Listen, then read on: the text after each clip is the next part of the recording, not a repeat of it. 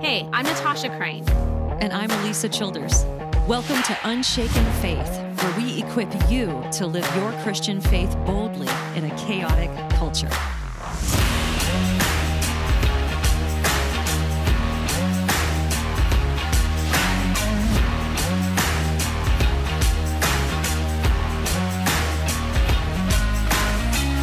So, you may have noticed that we have an interesting title for this week's episode Word Salad Poppycock. This is what a well known Christian influencer called my comments on the He Gets Us campaign last week. And no, there was no further engagement with any of my actual points. It was just the insult. While his choice of words made for a fun episode title, this was just a tiny part of a whirlwind of criticism I've received for sharing my concerns about the He Gets Us campaign. Meanwhile, Alisa was on the receiving end of her own wave of criticism this week in response to her comments regarding the question of revival at Asbury University. For example, one person called her a false prophet, told her not to hate, and advised that he would be praying for her.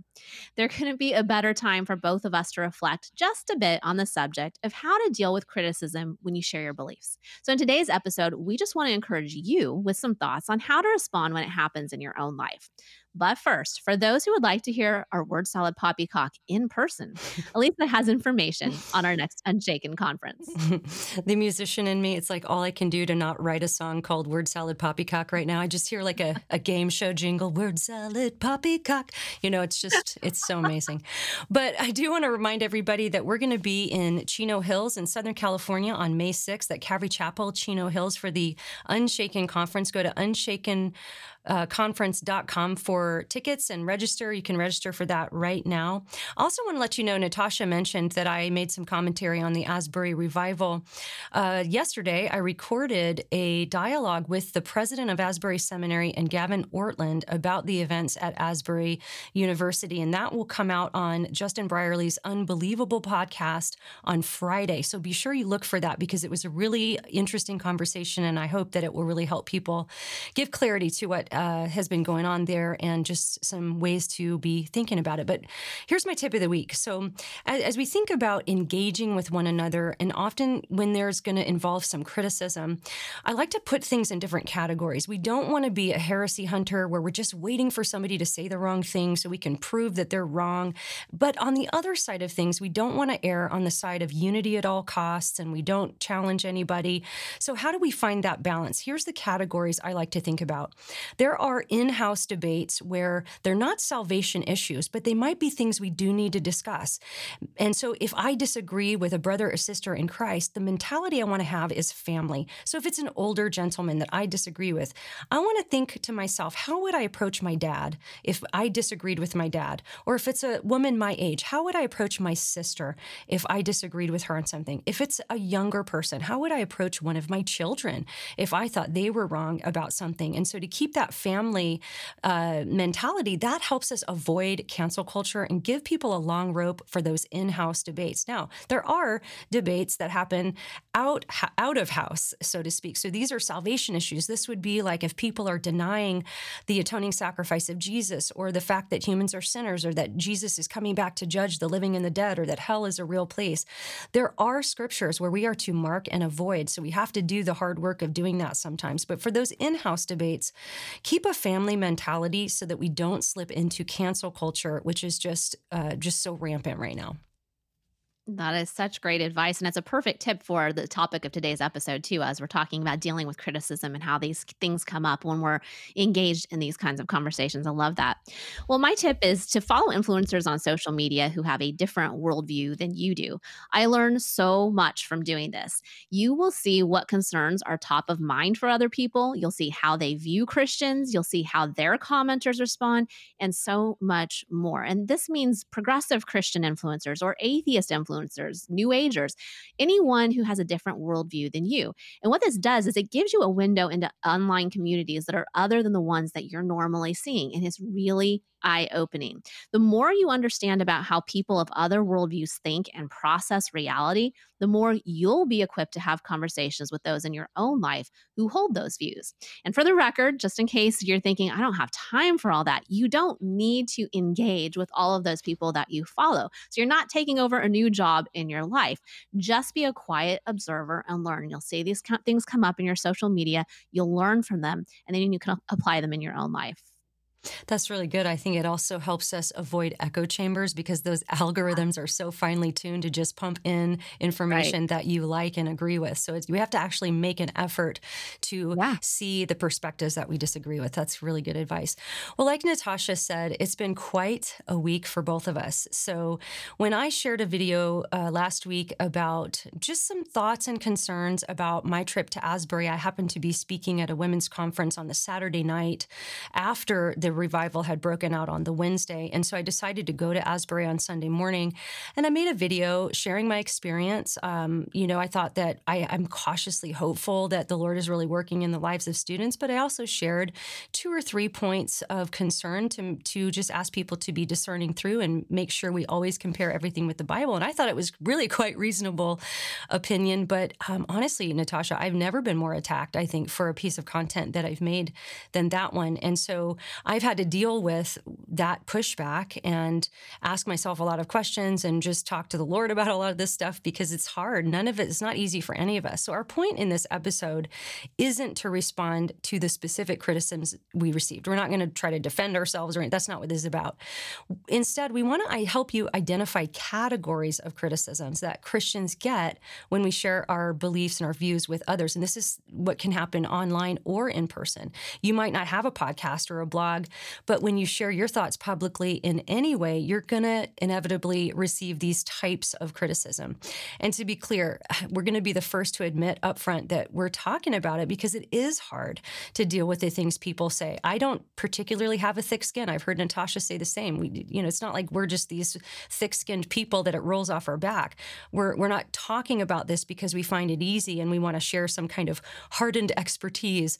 Um, criticism can really affect anyone. Um, and so we just want to share some things we've learned along the way, and we hope that it helps you. So let's start with criticism in the form of pure insult. This is the word salad poppycock variety. Now, Natasha, it was actually, to quote it accurately, was laughable word salad right. poppycock, I believe.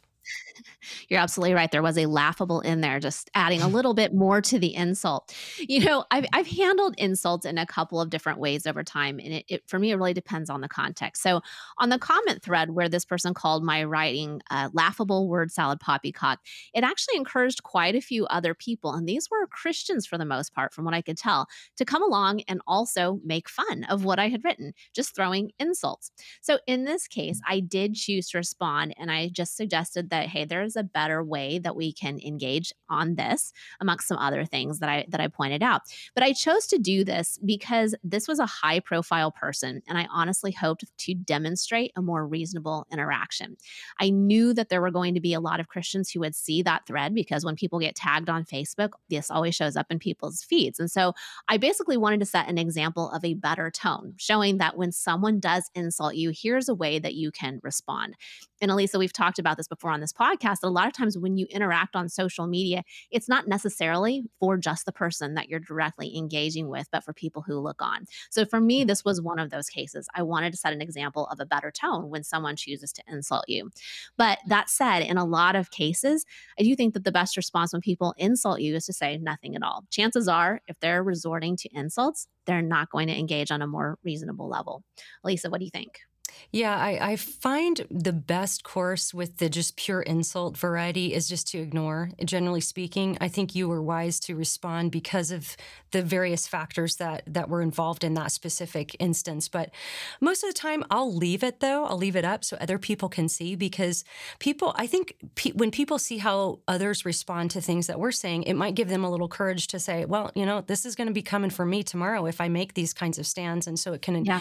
help people to be a little bit more creative courageous. If I do sense that it's somebody I do want to engage with, often I'll ignore uh, the the comment and, like you said, just model a better way. Try to show some love and and some compassion and maybe ask a well placed question to try to engage them in a conversation that isn't going to just be tit for tat and who can have the best, you know, internet burn today, because that's not the example we want to set as Christians. And another type of criticism you're going to encounter is criticism of your motivations. This is huge right now, you guys, in our culture because our culture has largely abandoned the idea that objective truth exists or can be known in the areas of morality and religion. When Christians come around saying things are right or wrong morally or right or wrong theologically, usually people aren't really interacting with what you're saying. They're just trying to figure out why you would be saying things. I've had people tell me that mm-hmm. I'm saying what I'm saying just because I want to make money or build a brand.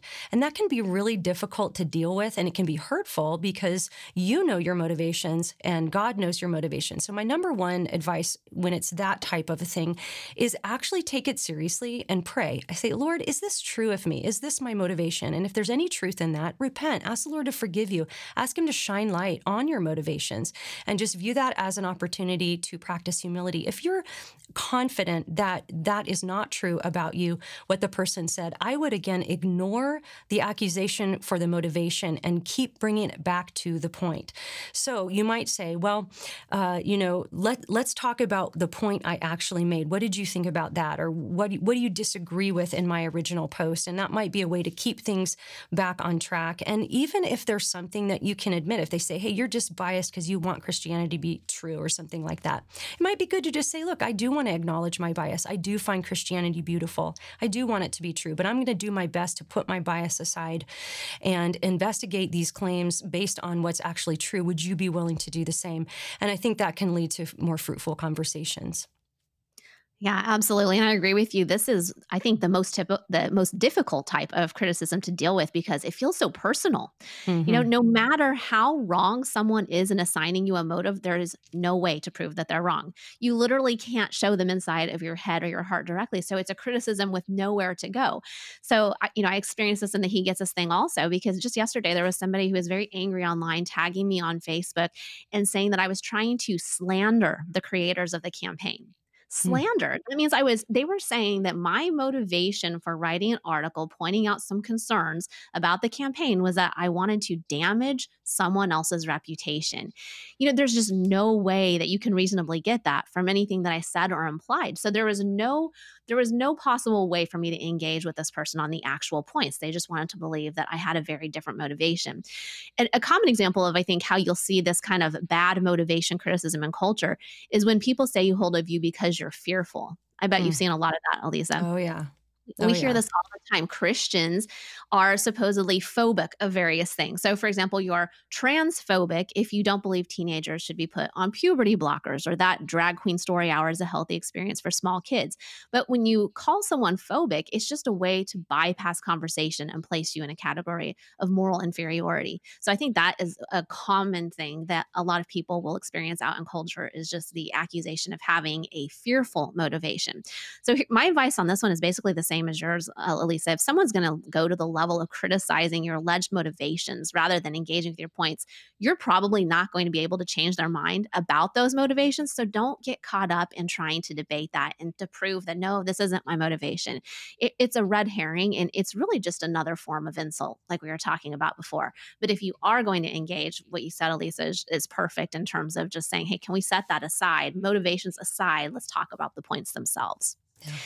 A third type of criticism you'll see is criticism of your knowledge or your experience. So, this is when people discount what you have to say because they claim you just don't know enough about a subject to have a correct view. Now, sometimes this is a perfectly legitimate criticism. We just don't know what we don't know. And if somebody comes along to suggest that, hey, you're missing some important information here, then we should be open to hearing what that information is. The problem is, a lot of the time, this kind of criticism is leveled in a way that's designed to make you feel dumb. So, for example, over the years, I've had a lot of atheists who will post on my blog or social media, and they'll have this giant list. It's kind of a reading list of all kinds of scholars and journals and books and so on that are uh, talking about some other opposing view, and they want to know if I've read them. And the implication, of course, is you know, if you had read all of these things, then you would have a different view than the one you did. So, how are you doing on that reading list? That's kind of the idea. It's basically a passive aggressive way of saying, you don't know what you're talking about. I think the best way to respond to this kind of criticism is to take the higher road and ignore the condescension. So you can simply acknowledge what you don't know and then share how you came to the conclusion that you did. Be humble enough then to ask, hey, what specific information, given what I just said about how I came to my conclusion, do you think I haven't given enough consideration to? All the reading list aside, what specifically do you think I should know more about? So, in doing that, you demonstrate how to take the condescension out of the conversation and get to the actual subject. That's so good. And I experience this quite a bit because of my background in music. People will say things like, oh, she's just a singer. Mm. What does she know? Go back to music. And so I want to share this quick story with our listeners. I think it will encourage you. But back when I used to be on Twitter, there was a very high profile scholar that just got very vicious toward me one day. And he said something like, go back to singing, honey, or something like that. And everybody was tagging me. All the progressives were tagging me. And it was, it was just a lot of pressure. And I was pretty much decided I was going to ignore it. I was praying about it. Other people were, you know, jumping in and piling on. But then what happened was it turned on him because he had said go back to singing. There was a feminist who would have normally been against me who came into the comments and actually started attacking him for his misogyny. And then they just turned on each other. And I felt like Homer Simpson in that GIF where he kind of backs into the bush. have you all seen that one? and I was like, I'm out of here. I'm, I'm just going to ignore. So sometimes ignoring is really, really good when it's this kind of thing. If they want to attack your experience or your knowledge, you can also, you have every right to just ignore what they're saying and see what happens. And it worked, you know, in my favor in that case. Doesn't always do that, but I thought that story might encourage everyone. But right. finally, there's this this last kind of criticism is criticism of your viewpoint itself. And I think you know this there there are good ways and bad ways to express an opposing viewpoint. If someone is taking taking the time to engage with your actual reasoning and your actual big biblical points, then I think it's a good idea to not be defensive and just retreat to a place of of thinking we're being attacked. If it's if it's a good faith disagreement, um, then I then I think that that that's a good thing to to possibly consider engaging. But when people just attack your view in a number of ways because they disagree and they don't really want a conversation, that's another thing.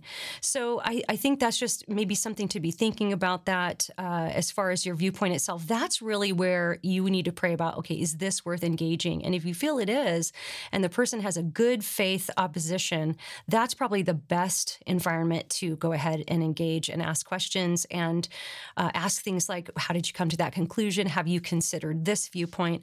And to try to keep the, uh, the blood pressure in the room down. Yeah. And I think the whole he gets us thing has been such a good example of this. This is what we're seeing online everywhere with people talking about this. You have one person who might say, I love the ads. Hooray. Jesus was talked about during the Super Bowl. And then another person posts back, you know, I can't believe you think that these are good. Do you have any discernment? You know, that kind of viewpoint criticism is just pointless. In this case, one person is saying the other person's really wrong, but they're not offering any actual points as to why. So if you're the person being criticized in that kind of way, just like Alisa said, ask the other person a simple question. Say, okay, you clearly have a different view than I do. How did you come to your conclusion? In other words, deflect the mere criticism and turn the conversation to something that can be productive. That's good. And don't forget our tip from one of the past weeks where we talked about burden of proof. If somebody is making a claim, avoid making a claim. Ask them to demonstrate why they believe what they've said is true. And the burden of proof is on them, not on you. Well, thanks so much for listening today. Don't forget to subscribe to the Natasha Crain podcast and the Alisa Childers podcast for long form episodes where we individually go deeper into topics like these. But for now, let's remember that as Christians, we have a firm foundation to stand on that, as Psalm 61 puts it, is our rock and salvation, our fortress where we will never be shaken.